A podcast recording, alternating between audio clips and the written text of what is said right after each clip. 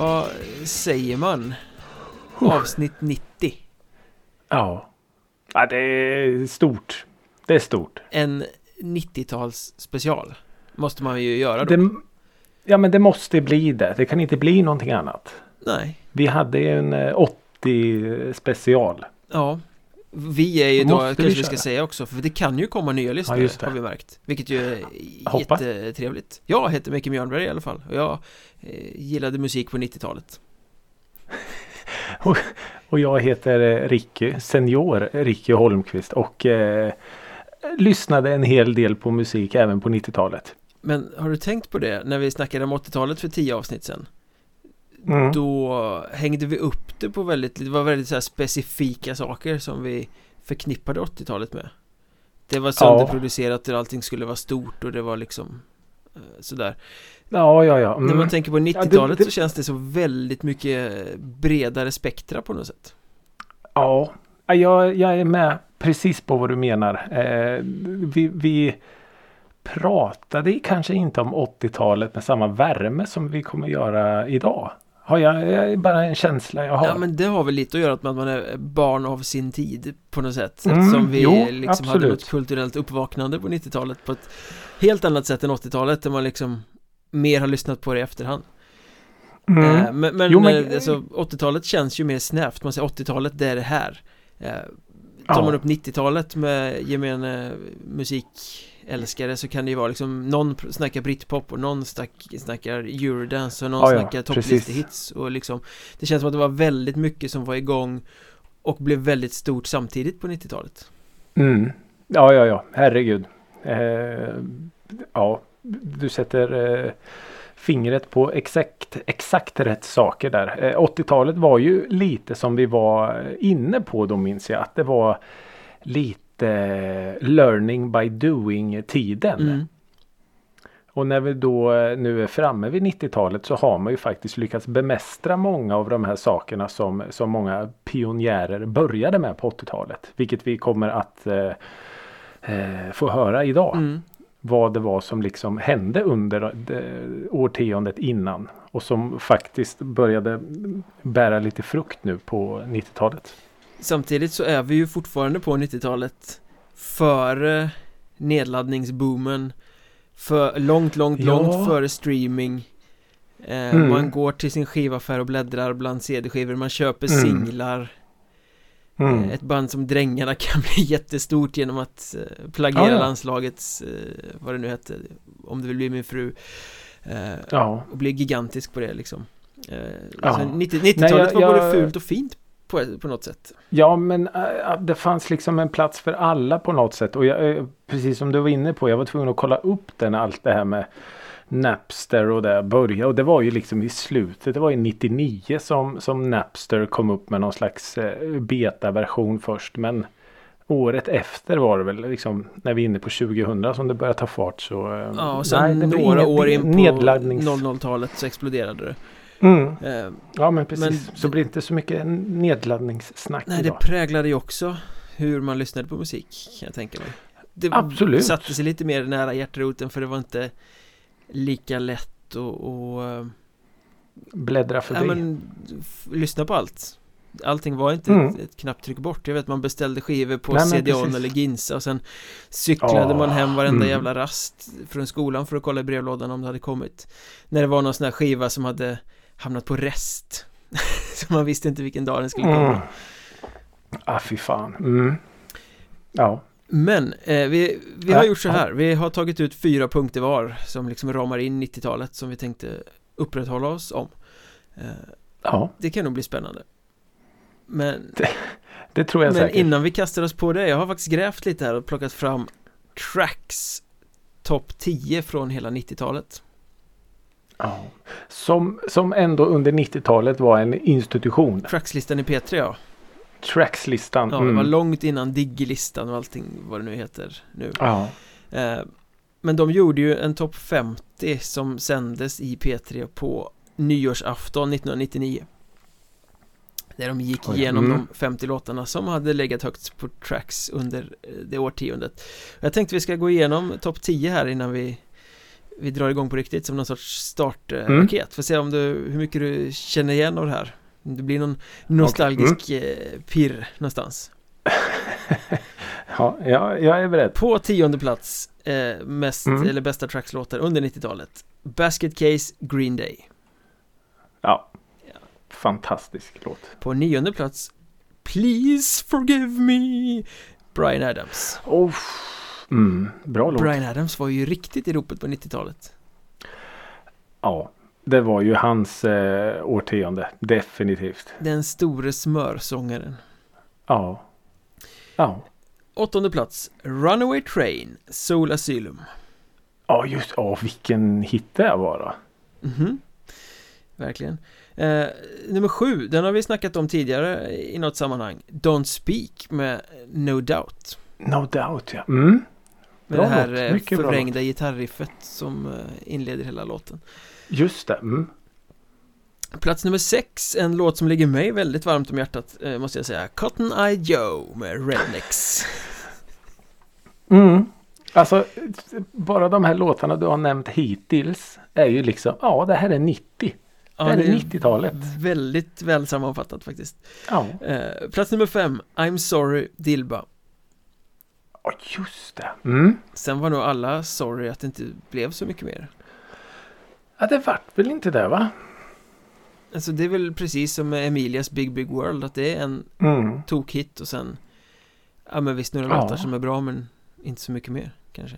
Nej. Hon blev väl typ någon slags advokat eller något sen Politiker eller något kanske. Blev Strunt samma. Ja. Jag Det var efter 90-talet Ja. Plats nummer fyra Without You, Mariah Carey Åh oh. mm. Där har vi en låtarjävel Fantastisk Och då kommer vi upp till topp tre och jag kan säga att mm. vi har ingen svensk artist på topp tre. Jag måste tänka lite. Mm.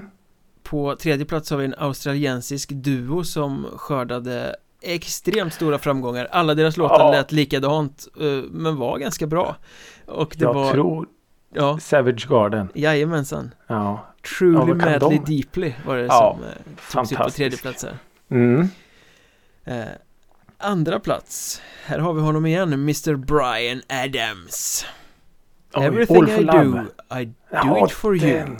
you Oj, anekdot har jag till den Ja Första kyssen Nej! Har jag till, eh, jo den har jag till Brian Adams Ja men På någon, eh, någon eh, något sån här matsalsdisco med eh, svettiga handflator och eh, mm, sista dansen. En tryckare. Underbart, underbart, underbart. underbart. Mm. Eh, har du någon gissning om första platsen? Alltså jag har ju i och med min forskning lite här så har jag ju lite koll på vilka låtar som kom. Kanske är det en tjej som sjunger? Eh, ja.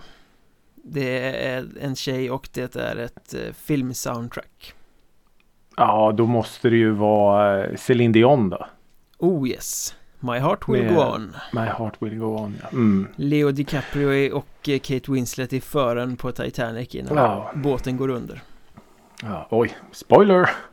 Kanske inte behöver ja, för, för, Förlåt ja. Den handlar De är på båtresa båten... helt enkelt, ja. det är allt vi berättar Jag ska inte berätta att den krockar med ett isberg och sjunker och att det är kallt Nej, det är kallt som fan Ja, men eh, herregud vilka, vilka låtar Mm Verkligen. Det är ju helt eh, stört. Men att eh, Cotton Eye Joe letas upp så högt då. Ja men den var ju tokstor alltså. Ja. Ja det, det var jag, jag, jag minns ju den. Den var ju, den spelades ju liksom överallt. Jag får mig, jag hörde någon historia om att Annika Ljungberg var det väl som sjöng i Rednex då va? Som Mm. Liksom var uppe på någon eh, skivbolagskontor och sjöng in den där i någon garderob typ och sen helt plötsligt så bara var den ute och tog stor. Ja. liksom, allting gick så snabbt. Ja men vi testar det här. Bap, bap, bap, ja, ja. Ut med det. Oj, det blev en hit. Vi gör en till. Nej, men det känns, eh, det, det, det, känns liksom så jäkla 90-tal att att en låt som Cotton Eye Joe är med på samma lista som liksom No Doubt, My Heart Will Go On och Brian, Brian Adams. Adams. Och, alltså det så Men, men ja, som vi kommer att gå in på idag så, så är det här liksom 90-talet. Det är en enda stor gryta av musik. Och det här är ju liksom topp 10 och ja. hela den här extrema pojkbandsvågen som dominerade i alla ja. fall eh, ja, andra halvan, två tredjedelar av 90-talet letar sig mm. inte ens in på topp 10 Alltså jag tänker Nej. Five och en synk kom väl i och för sig precis i slutet av 90-talet eh, men Backstreet Boys ja. var ju med länge Ja men jag menar om vi ser till början av 90-talet så var det liksom fortfarande New Kids on the Block och, och sånt liksom som var apstora. Och sen kom väl Take That och mm. Alltså det var ju innan de här Cheiron-studion fick tag i I pojkarna de, och flickorna. I pojkarna och flickorna ja precis. Så jag menar ja. Ja det är sjukt. Jag menar Cheiron är ju också en väldigt stor eh, 90-tals eh, liksom grej Cheiron-studion ja. Dennis ja, ja, Pops arbete eh, Backstreet Boys och Britney Spears och allt det här liksom Jo men till, till många som kanske var några år yngre än vad vi var då i mitten på 90-talet. Då är ju liksom Cheiron är ju soundtracket till deras 90-tal. Mm. Det är ju liksom mm. de som gjorde mainstreamen på något sätt. Mm. Ja, ja. De, de var radiopop. Så ja. ja det, är, det, det är så sjukt egentligen. Det handlar egentligen bara om det tio år vi pratar om här. Men ja. Vi ska försöka få in allt. Mm. Eh, och nu har vi liksom eh, egentligen pratat i eh, drygt 10 minuter utan att ens ha kommit ja. till ämnet Som ni förstår ja, är det en precis. special idag så vi har ju lyssnat mm. på 90-talsmusik så vi behöver inte ta någon lyssnat på och vi hissar eh, 90-talsmusik så ingen hiss och diss heller Men Nej. vi kanske ska kasta oss på eh, de här eh, punkterna då När vi ja. liksom har grundat så fint här med topp 10 och sådär Vad, Du får äran att börja Ja, jag har ju då försökt att, att plita ner det här till fyra rubriker eller vad vi ska kalla det för. Mm. Eh, och, och, Kill your darlings process från helvetet. Ja, så in i bomben, ja. Men, men jag kan väl ta efter lite då där vi, där vi började och det jag skrev lite, vi kan kalla det för rubrik, är ju eh, alla de här nya stigarna musiken tog. Alltså alla nya genrer som dyker upp under 90-talet. Mm. Eh, det finns ju de här allra största. Det är ju, det är ju grunge till exempel då. Som, mm. som kanske är den största, den som fick mest genomslag. Men så är det ju även liksom eh, som för mig blir väldigt stor med britpop och all den elektroniska musiken hur många olika avarter den fick på väldigt, väldigt kort tid. Ja. Alltså det var ju liksom lite tyngre, svårare. Eh, ja, men lite det som Prodigy sysslar med. Jag vet inte vad man ska kalla det riktigt. Men det är ju en elektronisk dansmusik. Men kanske åt något som kom lite mer från rave-hållet då liksom. Prodigy är väl ett ganska bra exempel på hur den elektroniska musiken också utvecklades under mm. 90-talet Jag menar Music ja, ja. for the Gilted Generation som kom där Första halvan, om det var 94 eller något sånt där kanske Ja, kom 94 Stenhård eh, ja, dansplatta Och mm. sen bara fyra år senare 98 tror jag det var som The Fat of the Land kom med mm. Prodigy som ju fortfarande är stenhård dansmusik men ändå lite lite snurrad så att den kunde få superfäste på radio och MTV och, och sånt där. Och göra ja, dem ja. till gigantiskt stora menar, ja, Den elektroniska musiken skruvade ju lite på sig och blev lite mer lättillgänglig. Och tog sig på så sätt in i de lite finare salongerna. Mm. Nej men annars så känns det lite som, som en, en musikstil får leva ett tag innan innan den börjar liksom ömsa skinn och bli något nytt. Men om, om vi tar liksom dansmusiken som exempel så gick det ju jättefort. Från mm. liksom det här som, som Prodigy sysslade med, som du säger, det här stenhårda. Till att faktiskt bli, inte just Prodigy, men, men till att vi bara står med eurodisco som ett helt nytt fenomen. Oh. Ja, jag vet. Men, men och liksom och i allt det här. Det var liksom Big Beats som var jättestort i England med Fatboy Slim och Chemical Brothers och alla de här. Och det var liksom Rave var ju liksom Mm. det farligaste som fanns då liksom.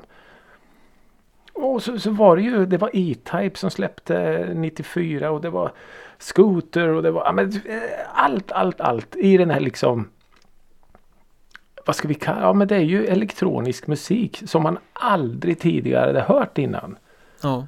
Elektronisk musik innan det var ju Depeche Mode och det var Ja, Synthesizers kraftverk alltså. och ja men Mm. synt, blipp-blopp musik.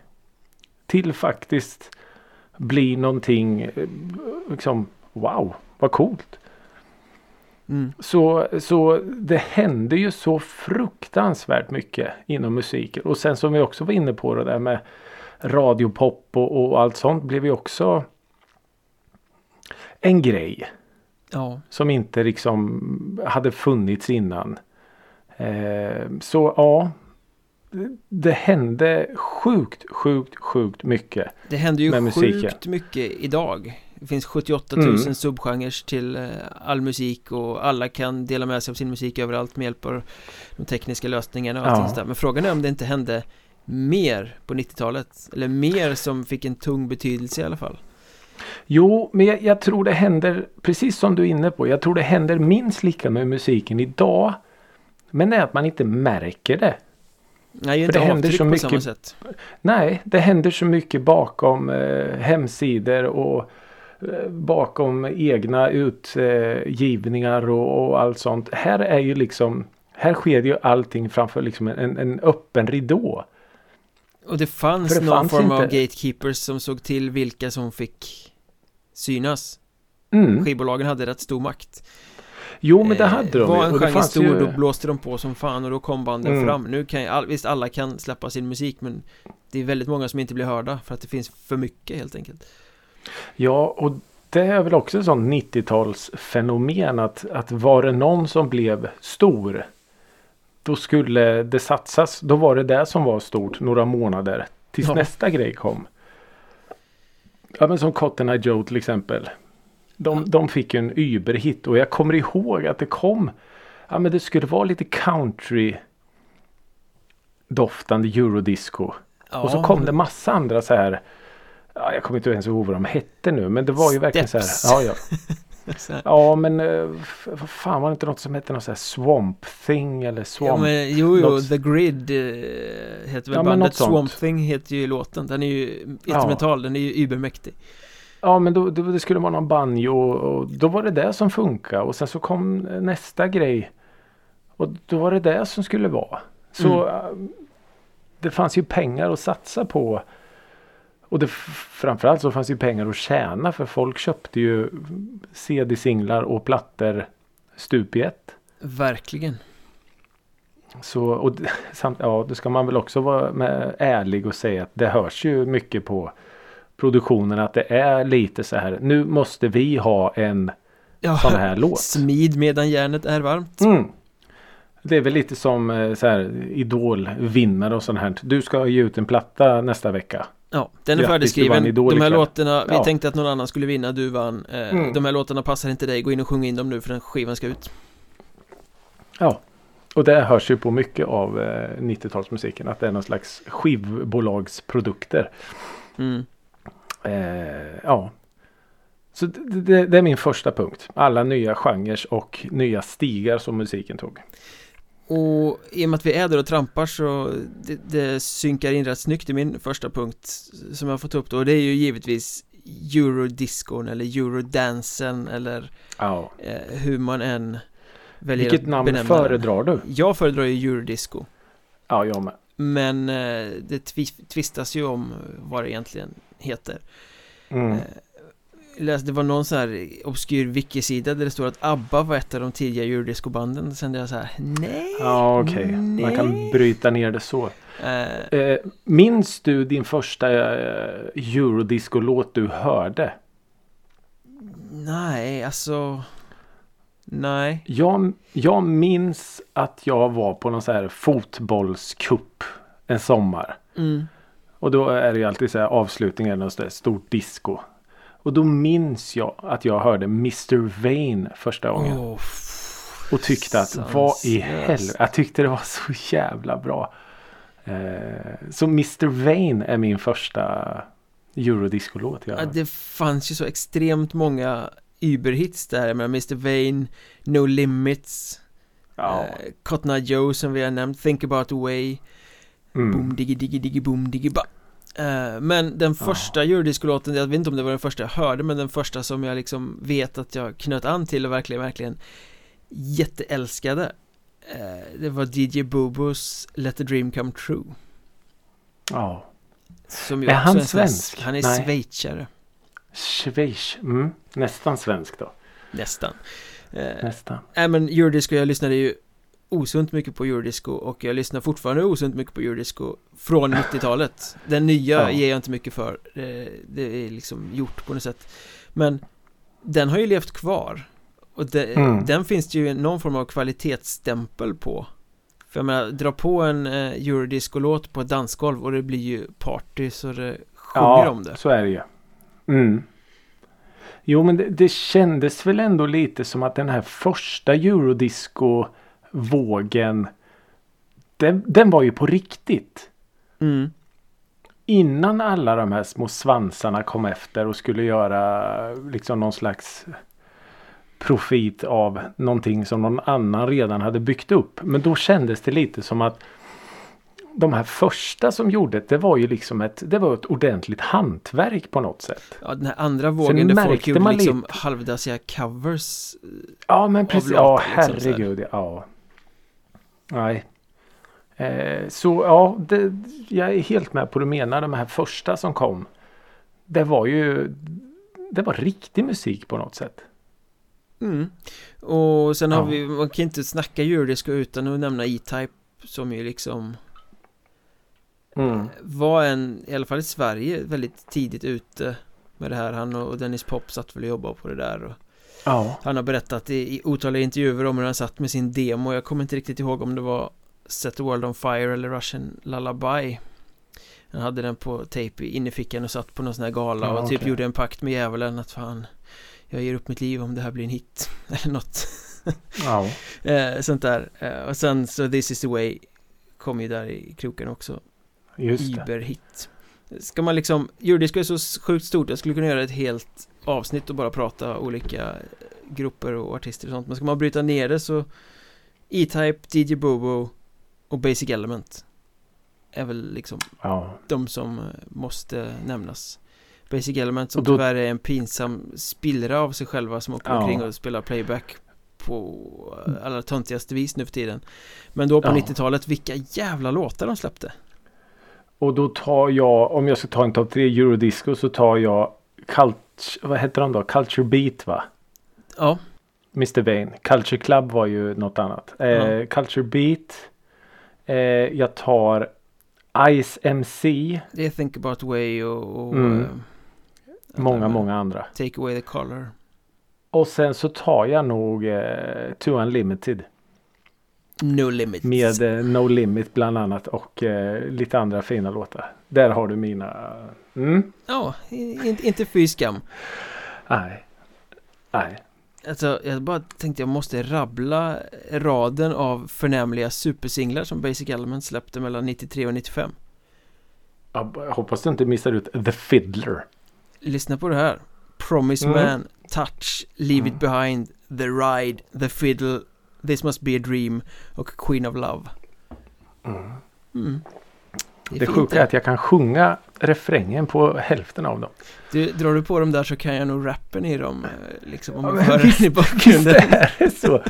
Ja, det sjuka är att någon gång spelade jag To Unlimited No Limit hemma och jag kunde fortfarande rappen.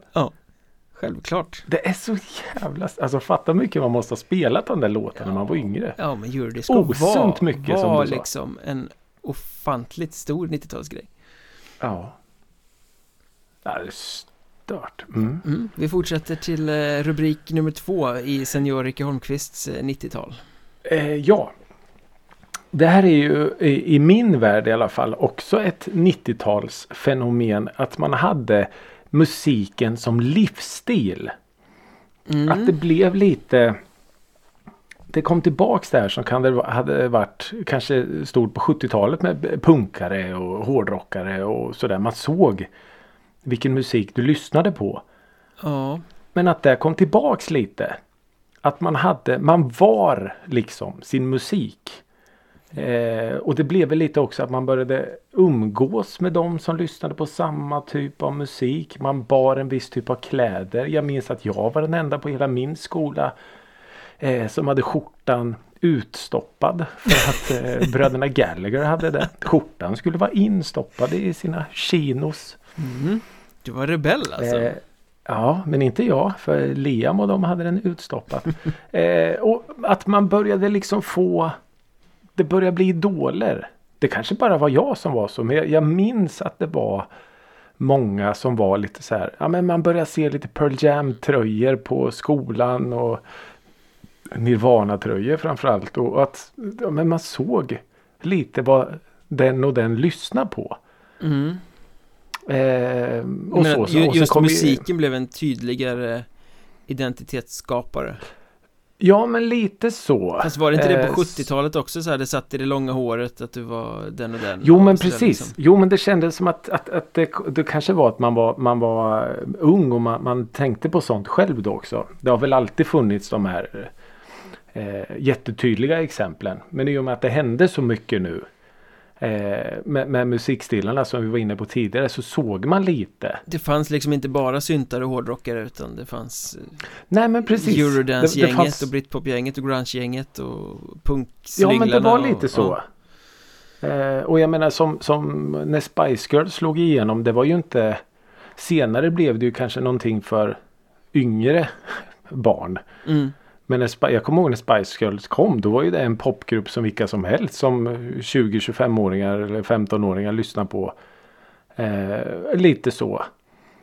Eh, så att Spice Girls, det var ju också en sån här grej som, liksom, oj, man, de där borta lyssnar på Spice Girls liksom. För de, det var coolt att ha eh, Adidas eh, trainerbyxor för hon Sporty Spice hade där liksom. Exakt, men det blev väl lite så också att folk började identifiera sig med den specifika Spice Girlen. Ja, någon, ja det var Någon gillade Porsche och någon gillade Emma Bunton och mm. sådär liksom. Ja, ja precis. Eh, Så det var ju en sån grej. Jag gick ju eh, både på högstadie och gymnasie under de här åren.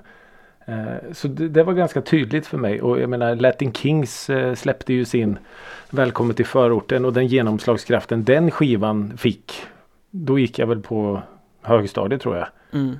Eh, och varje banan gick och sa län och tjo och, sådana grejer liksom. Så eh, ja. Musiken fick en, en, en otroligt stor genomslagskraft i, i liksom vardagliga livet på något sätt. Så, eh, som jag varken hade sett före eller efter. Tror du nu att ser det ju gemene, inte... ja, men tror du att gemene man identifierade sig mer med musiken än vad som sker idag? Nej, men jag tror också att det har ju liksom med överflödet att göra. Nej, jag det tänker att i, idag kanske folk eh, idoliserar en influencer istället för en eh, popstjärna. Mm, ja, ja, ja. Ja, ja, ja, ja, ja, herregud. Det, där har du helt rätt. Eh, jag tror musiker eh, har tappat en, en väldigt stor position i att vara någon slags ja, men influencer som musiker var på när vi var yngre. Mm. Jag menar du kunde ju söka land och rike runt efter en, just den där kepsen. Men fan, jag minns jag gick och köpte skor för tusen spänn för att Noel hade sådana liksom. Mm. Ja men sådana grejer jag skulle inte få för mig och visst nu är det klart att Men jag tror inte folk Däremot så går ju folk och köper kläder för att Bianca Ingrosso har den där toppen liksom. Mm. Så eh, ja. Musiker och artister var ju dåtidens influencer. Eh, definitivt. Ja det får man nog säga faktiskt. De ja. stod liksom så mycket på piedestal. Ja. Och så var det ju mer uttänkt också då. Med olika genrer. Att nästan varje genre hade ju sin stil. Eh, och det där försvann ju lite sen att du behövde inte vara eh, långhårig och eh, skinnjacka för att spela rock. Du behövde inte ha keps bak och fram och vara afroamerikan för att hålla på med rap. Du behövde inte vara, alltså förstår du? Det, det blev ju något slags eh, gränsöverskridande med att Ja men herregud, ser idag till vilka som spelar en viss typ av musik. Det är ju liksom skolpojkar i skjorta som står och skriker. Ja, ja. Alltså så. Absolut. Eh, men så var det ju inte då utan då var det ju Ska du syssla med sån här musik? Ja men ska du syssla med skatepunk då ska du se ut som en skatare. Ska du spela eh, punk i största allmänhet då har du tuppkam och dricker två åter. Mm. I något ja, ja. träsk någonstans. Ja precis. Och det, det var lite mer Lite som, som våra grannar var inne på med sin eh, black metal. Att det ska vara äkta. Mm. Eh, så. Eh, och det, det, försvann väl någon gång sen. Men, men då var det ju verkligen att det, det syntes vilken musikstil du lyssnade på. Eller vilken musikstil du höll dig till. Ja. Ett 90-talsfenomen. Mm. Mm. kan man nog säga faktiskt. Mm. Eh, jag fortsätter på samma spår när du ändå mm. var inne där och pratade punk. Mm. För alltså punk utropstecken är väl ett stort en stor rubrik för 90-talet. Tittar man ja. idag så är den totalt stendöd eh, Punken men på 90-talet var den ju jätte jättestor Ja, det var den Mycket tack vare skatepunken då såklart Vi räknar upp här att Green Days Basket Case låg på tionde plats över Liksom bästa tracks-hitsen på hela 90-talet mm. Hela den här amerikanska skatepunkscenen exploderade ju Ja, herregud ja Och eh, Offspring släppte Smash 94, Americana 98 mm. som ju är gigantiska plattor eh, ja. Men även i Sverige, det är väl lite där jag vill upprätthålla mig på något sätt att den svenska trallpunken hade ju en enorm period på, Glanstid på 90-talet Den mm. var ju uppe på listorna och de här banden de var ju liksom fyllde ju Liseberg och var ute och mm. turnerade och Alltså blev ju superstora. Mm. Vad ska man säga, de lyckliga kompisarna var väl kanske de som gick först i ledet men det var väl Dia Salma som Ja men blev det här extremt jättestora bandet. Ja Gryningstid ja, ja vilken platta 94 mm. eh, Ja men det var ju egentligen bara tre punksluskar från Strängnäs som ville lira lite och sen helt plötsligt ja. bara, ja, så var det kaos på Liseberg och de låg högt upp på, på trackslistor ja. och liksom Det skulle man aldrig kunna tänka sig att punk kan göra idag Idag är väl, liksom, säger du trallpunk så fnissar folk Var det samma snubbar som, som från Strebers eller var det, blev det något annat? Ja, det, från Strebers till deras Halma Det var ju så att Strebers existerade ju Det var ju Ulke och Stickan och en trummis som hette Johnny Ryd mm. eh, Och sen dog ju han i en trafikolycka Ah, okay. Eh, och då kände de att då kunde de väl inte fortsätta som Strebers Nej, just det. Så då spelade de in någon avslutningsskiva eller något sånt där tillsammans med trummisen Solbjörn Som mm. väl var en trummaskin tror jag okay. Som sen åkte iväg någonstans Så då kunde de inte fortsätta med Strebers Utan Nej. då la de ner och sen så rekryterade de Stipen som trummis och startade upp igen mm. Under namnet Dia Salva ah, Och det var då Det var väl liksom rätt i tiden och då exploderade det Ja. Och jag, jag lyssnade ju sjukt mycket på både gryningstid och efter allt som kom ja. året efter. Ja, gryningstid minns jag. Den, den spelades eh, flitigt. Mm. Kan man lugnt säga. Eh, men och allting kretsade ju egentligen kring ett litet litet skivbolag i, i Köping. Birdnest Records. Mm. eh, Jag tror det hette Birdskit från början men de fick byta namn. När det gick bra eller något. Jag vet inte riktigt hur historien var med det där. Eh, Men det är fascinerande. Det är också svårt att se att det skulle kunna hända nu för tiden. Att ett litet sketet skivbolag i i Köping sitter och, ja, ja. och är liksom navet i Sverige för en genre som alla plötsligt älskar och vill ha allt av på något sätt. Ja, ja. Ja, den, det, det, känns ju som de, de dagarna är förbi och jag menar det, visst det är ju ett exempel här i Sverige men det finns ju massa andra jag menar det är väl likadant på de här Burning Heart va, i Örebro. Mm, det var det svenska skatepunkbolaget ja. som släppte Millencolin och ja, ja, Frågan precis. är om inte The Hives började sin karriär där. Jag tror faktiskt det. Jag för mig hade någon samling. Vet i tusan om inte Refused var med där också. Mm. Uh, nu ska jag inte som du brukar säga ta gift på den. Men jag vet jag köpte någon sån här samlingsplatta de hade. Ja. Burning Heart. Uh, Babs hette han som hade bolaget. Det är möjligt. Och han som drev, eller fortfarande driver Birdnest Jag tror de finns kvar Det var ju Per Granberg som också sjöng i, eller sjunger i eh, bandet Karta 77 Som mm -hmm. bildades på 80-talet, som fortfarande existerar men som ju hade sina glansdagar på 90-talet där ja. När de släppte, vad hette den, Tecken i tiden 95 va? Med Herrarna i sandlådan och Lilla Björn och Lilla Tiger och Vykort från Rio eller? Nej den var tidigare tror jag Ja okej, fy fan. Jag vet att jag alltid säger det men vilken låt alltså. Ja ja ja. Men Kat 77 har gjort mycket bra. Ja. De gjorde en skiva som heter Grisfesten också. Som mm -hmm. är mhm. helt orimligt konstigt producerad. Men eh, det är många bra låtar på den. Ja, det kanske producerades på, eh, spelades in på fyllan eller något, vet man aldrig. Ja, man vet aldrig. Man vet aldrig. Apropå fyllan så uh, en av de liksom anthems av trallpunk från 90-talet som fortfarande lever kvar är väl dricka sprit och hålla käften. Vilka, vilka är det med då? Det är ju de lyckliga kompisarna. Ah, okej. Okay.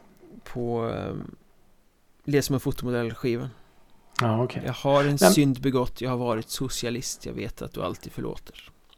Jag har ju alltid en sån när du, eh, när du nämner ordet trallpunk så får jag ju direkt upp i huvudet eh, racerbajs med Jag Legend. Ja, underbar låt. Det är ju min go-to-låt vad gäller trallpunk. Den är ju fantastisk. Ja, den är underbar och... Jag eh, har CD-singeln till och med. Arlinge, Texas har de väl en, en hit som heter också. Ja, det är mer än vad jag vet.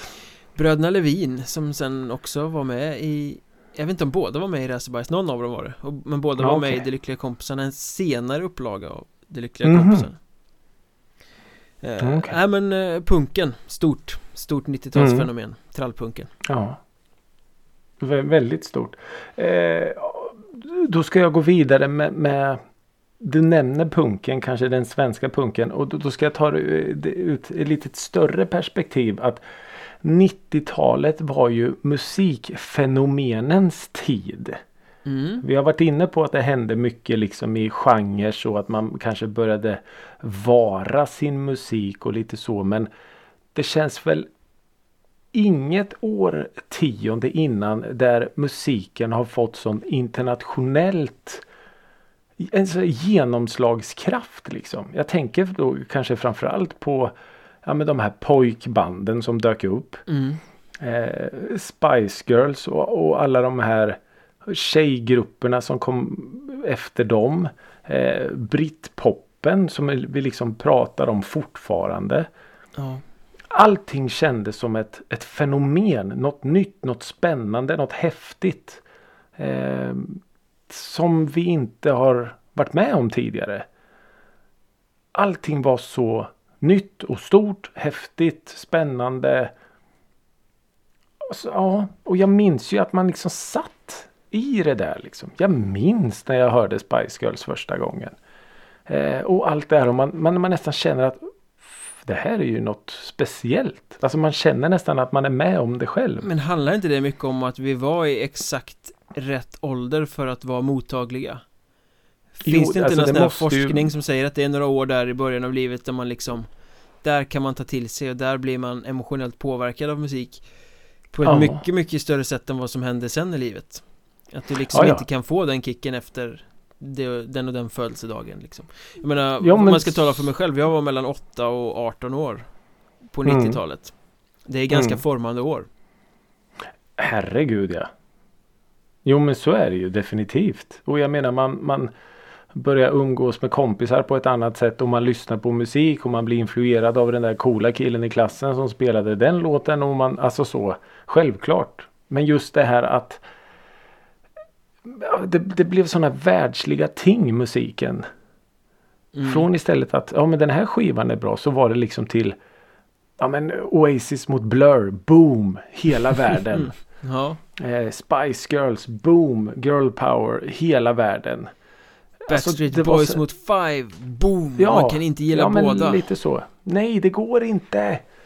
Eh, och Britney Spears eh, mot eh, Christina Aguilera. Oof, Boom! ja. Hela världen. Eh, ja, Var det så inom Så. grungen också? Ställdes liksom Nirvana mot Pearl Jam eller Soundgarden eller så? Eller var det mer familjeartat? Alice in Nej, Chains men också? Jag minns ju att, eh, att det fanns ju ett visst läger.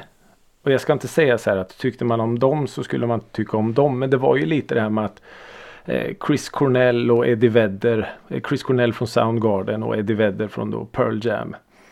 Eh, de hade ju gjort, de var ju polare liksom. De hade ju gjort något projekt ihop som hette Temple of the Dog. Så det var ju en sida och sen var det väl lite kanske det här att Nirvana var de var ju inte först men de blev ju störst. Den smutsiga outsidern som bara kom in från sidan och tog över Ja lite så. Så jag ska inte säga att det var antingen eller men jag tror att gillade man Nirvana så gillar man Nirvana och kanske inte så mycket det andra.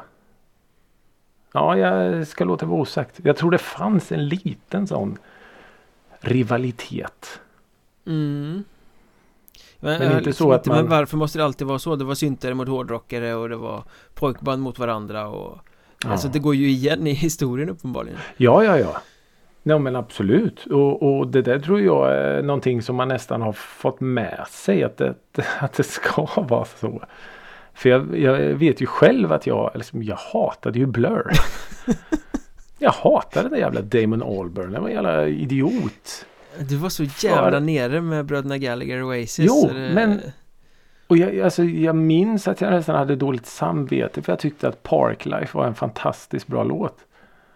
Men det kunde jag inte sitta och säga. Nej, klart du inte ju- kunde Nej.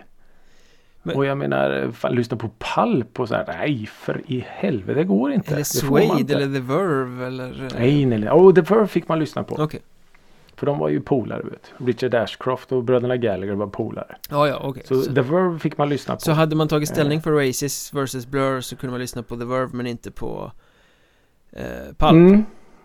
Ja, eller Suede du kunde, eller, du kunde lyssna på liksom The Verve, Stone Roses, eh, Smiths, absolut. Eh, men inte eh, typ eh, Pulp, Suede, eh, Blur.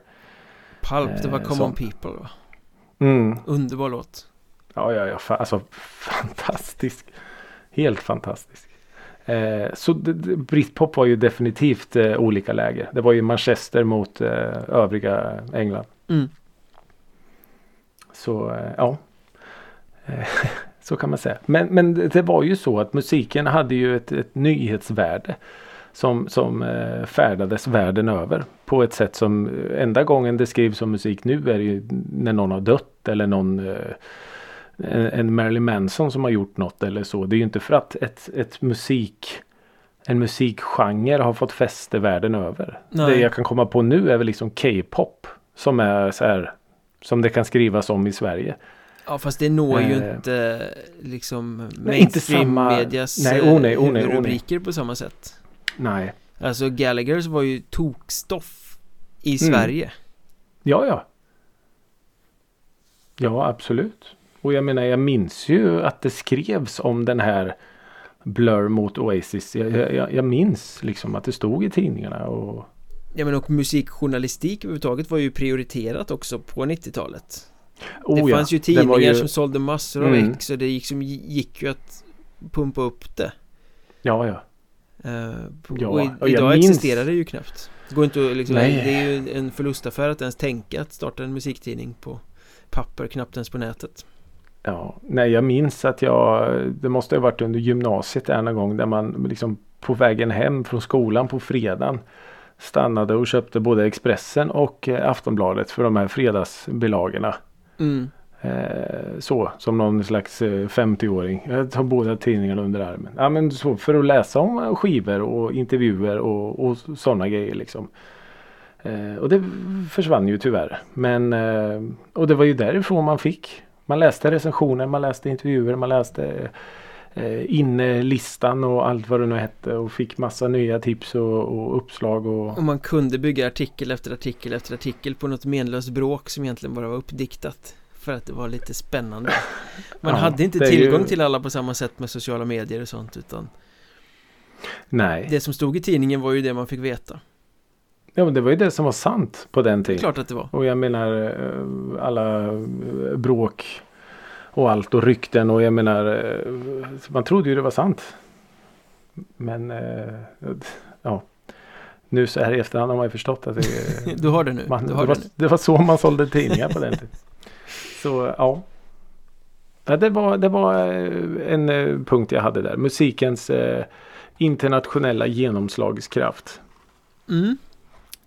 Jag kan sy ihop den med min nästa punkt också För jag Mm. tänker att en punkt som, in, som måste med på något sätt I alla fall om jag personligen Mm. ska kunna rama in ett 90-tal Ja. Med den schizofrena musiksmak jag nu har som har sträckt sig alltså från eurodisco via trallpunk och nu ska vi in i Den första vågen av det som sen kom att bli nu metal Mm. Nu metal är ju väldigt bespottat Som genre Ja. och väldigt brett, vitt begrepp som genre Det är ju extremt mycket olika typer av musik som sorteras in under det De flesta Ja. skulle väl tänka kanske att det är den här lite mer rap eh, som exploderade i början på 2000-talet Jag menar alla de här Limp Bizkit och Linkin Park och, Ja. Papa Roach och Just det. Jättebra band men det, Mm. Mm. den vågen kommer ju faktiskt efter 90-talet eh, Ja. 90-talet det finns två band som, som var i den här första vågen som jag tycker att man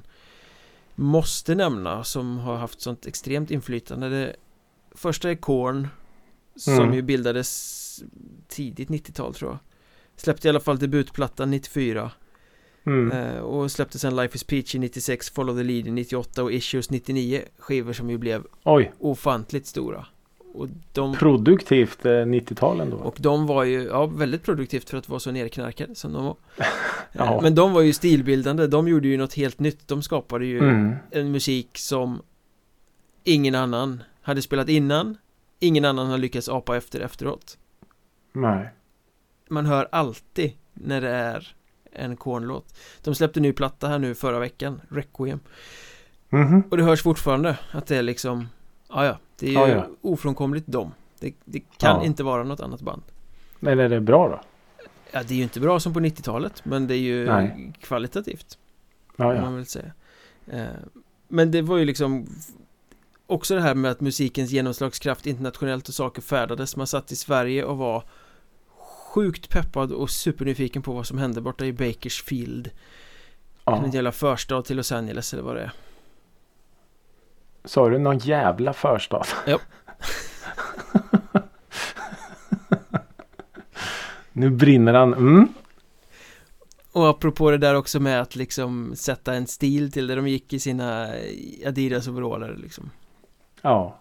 Flätade hårmanar ja. De såg ju sjukt coola ut. Och hade man liksom sett en, en bild då. Jag minns inte Korn då. Då hade man ju aldrig någonsin kunnat lista ut vilken typ av musik de spelar. Nej, De ser ut som hemlösa som har fått nya kläder bara typ. lite så Ja. Men tittar man på de där bilderna som man tyckte var sjukt coola då Ser Mm. de ju sjukt töntiga ut Idag Ja, ja. Ja, det, ja herregud ja. Eh, Men musiken, Ja. den, den, den var Nydanande, den var eh, liksom banade väg Och den kvalitativt håller den ju fortfarande Jättehög Men klass jag tänkte på, du nämnde två band som var lite så stilbildande. Du sa Korn, vilket är det andra? Det andra är Slipknot såklart Ja, såklart. Som ju Mm, ja, släppte herre sin debut 99 Precis i slutet av 90-talet Ja.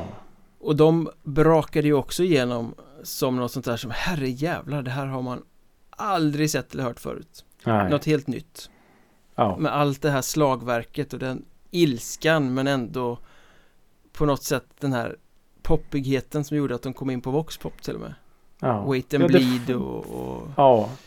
allt Ja, Och de det- var det hemliga och de slogs på scen och de Ja. kräktes i maskerna och de hade hjälp av rubrikerna när de liksom kunde berätta om allt det här kaoset Ja.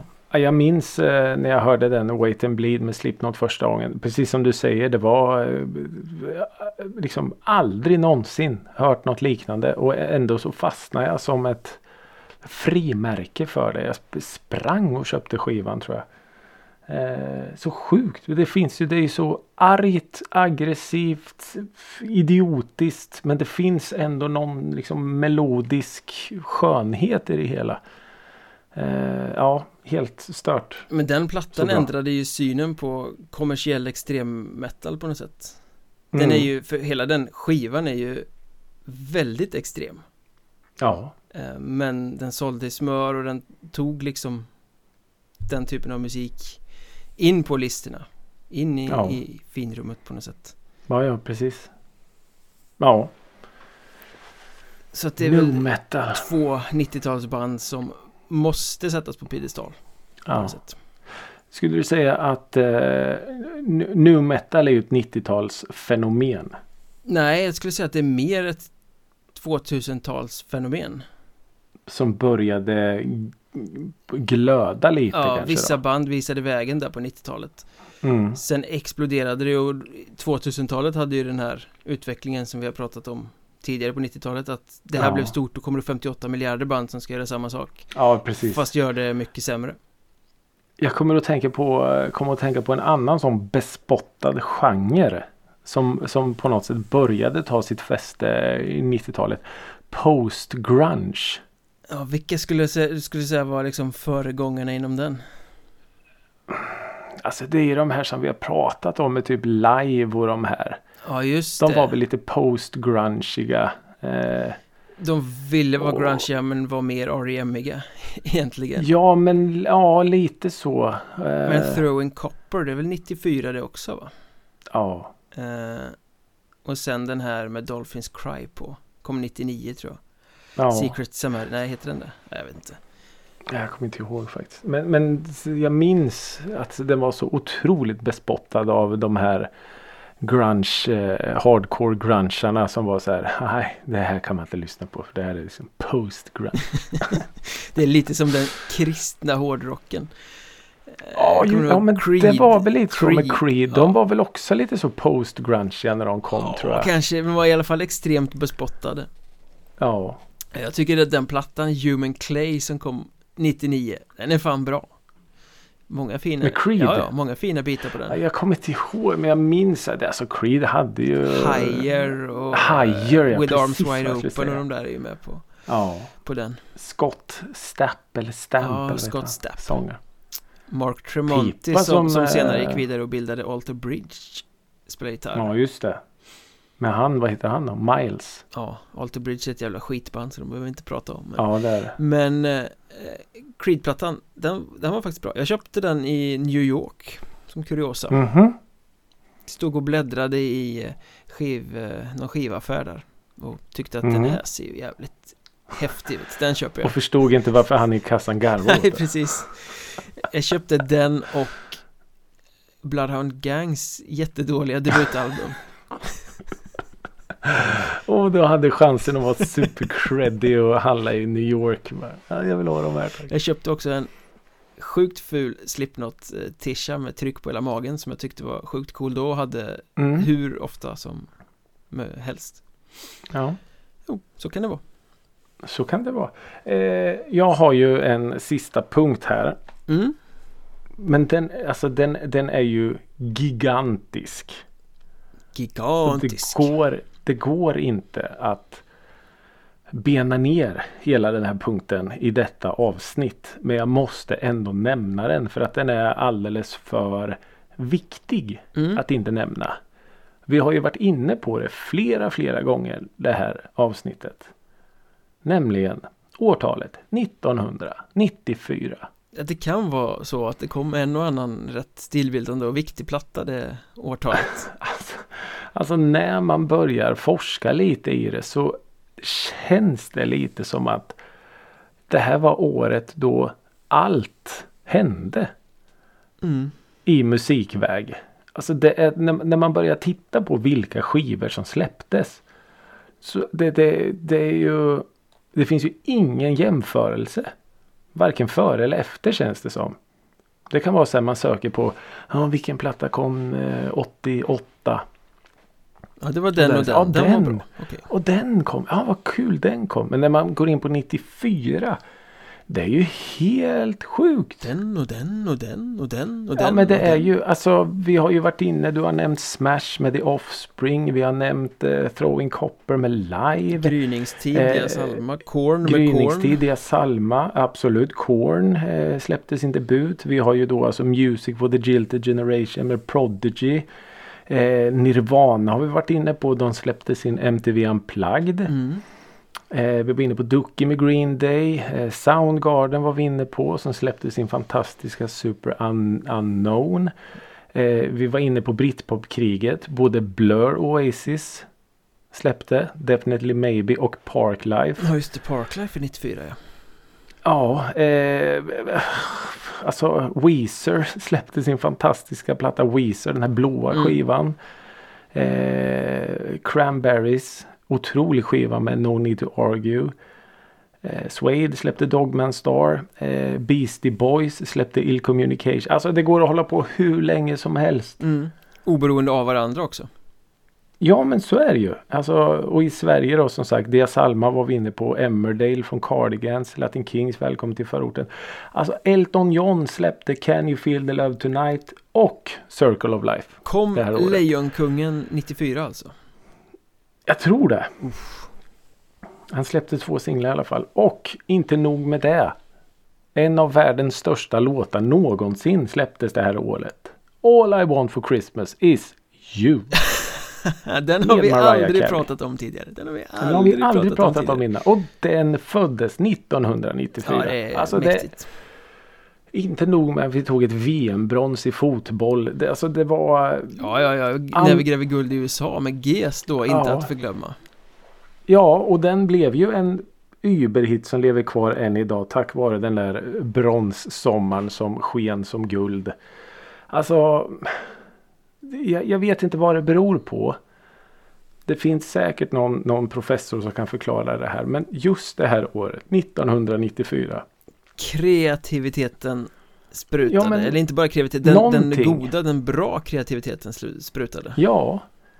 Och det här är ju, alltså när man, när man går in och söker så, alltså vi skulle ju behöva sitta ett helt avsnitt och prata om 1994 för det var så. Och det här är ju bara liksom hela plattor som jag tar upp nu. Men när man går in och kollar på vilka singlar som släpptes då är det så här. Nej men vad är, vad den och den och den. Alltså ja. Precis som du säger att eurodiscon börjar ta fäste. Ja. Och när man ser vilka, ja, då sitter man och nynnar liksom. E-Type hade ju ett par låtar. Jag tror Set the World on Fire kom 94. Ja, frågan är om inte den där första plattan kom 94. Ja, så kan det Ja, vara. eller, ja, men, Eh. eller singlarna och plattan 95. Ja, jag vet inte riktigt. Ja. Men när man, när man börjar liksom gräva ner sig i fenomenet, musikfenomenet 1994 så är det ja, ja det är hä- häftigt att man, att man var med om det men att man inte förstod. Förrän i Man efterhand. fattar ju inte. Ja men precis. Jag kommer ihåg den här krocken med Green Days Ducky och eh, Offspring Smash. Att det var så här. Att man då var det så här. Men vänta nu det här är ju två asbra plattor som har släppts precis. Vad, vad är det som händer? Mm. Och Green Day och, och Offspring blev ju ap stora. Eh, så ja men då fattar man väl så här. Men, men inte alls vilken vilket inflytande de här skivorna skulle ha på resten av ens liv. Nej, vi sitter 18 år senare. Räcker det? Nej, det gör det inte. 28? 28, nej, 28 nej, va? nej, nej. Prata Nej, inte oj, om det, då blir vi så himla gamla. Åtta år. Åtta, Åtta år åtta sedan. år senare sitter vi och pratar om det. Åtta och ett halvt kan sträcka Ja. mig till. Är det 28? Åh, fy fan. Ja, det måste, i det, alla det måste fall. det ju vara. då. Det är 2022. Ja. Åh jävlar det var mycket. Vi, ja, säger, vi säger ändå. 18, det är en bra kompromiss. Ja. För ett par år sedan. Ja. Men ja. Så det här är ju skivor som som som sagt utan att överdriva på något sätt har format inte bara mitt musiklyssnande utan säkert mig som person också. Mm. Jag går fortfarande med skjortan utstoppad. Vi har ett eh, avsnitt 94 framför oss. Ja. Och då skulle vi väldigt gärna vilja höra från er. Vad har ni för låtar eller skivor från just nämnda år 94 som vi bara måste ta upp? Och vilka sådana här bortglömda pärlor Vi räknar upp alla sådana här stora monumentala hits Men det måste ju finnas Mm. Superlåtar som, man, som hamnat i skuggan också Från det år, Ja, ja året precis. Ja. sparar det till avsnitt Var du- 94 Var du kanske på någon speciell konsert 94 eller var 94 var det liksom fortfarande typ så här folkparker var det inte det? Jo det lär det väl ha varit I alla fall på vissa ställen Ja. ja det, vi vill jättegärna höra ifrån er om era 90, musikaliska 94 minnen. mm. Kul. Ska jag kny... Men det är några veckor bort. Ska jag knyta ihop det här med en sista rubrik? Ja tack. För det finns ett band som jag tycker eh, Ja men liksom På något sätt manifesterar det vi har pratat om eh, Det breda spektrat av 90-talet Att det var så Mm. olika genrer, det kunde låta på olika sätt Mycket var nytt Det var ändå kvalitet, det, det hände mycket liksom Mm. Och då skulle jag vilja liksom Sammanfatta det med Red Hot Chili Peppers 90-tal Ja. Alltså, för de hann ju ömsa skinn två gånger under det här årtiondet. Eh, Mm. Det här bandet då som bildades på 80-talet och eh, faktiskt släppte en singel i veckan, Black Summer, den var riktigt bra. Om ni inte har Ja, lyssnat in den. ja det såg jag. Ja. att De har släppt video också. såg Ja, jag. den har jag inte sett faktiskt, men låten var, var bra. Men Mm. under 90-talet så hann de ju släppa den här monumentala Blood 26 Magic-skivan. Just det. Med- Är med Giveaway? Give It Away och Under the Bridge Give It och eh, Just det. Suck My Kiss och alla de här låtarna. Breaking the Girl. Jajamän. Åh.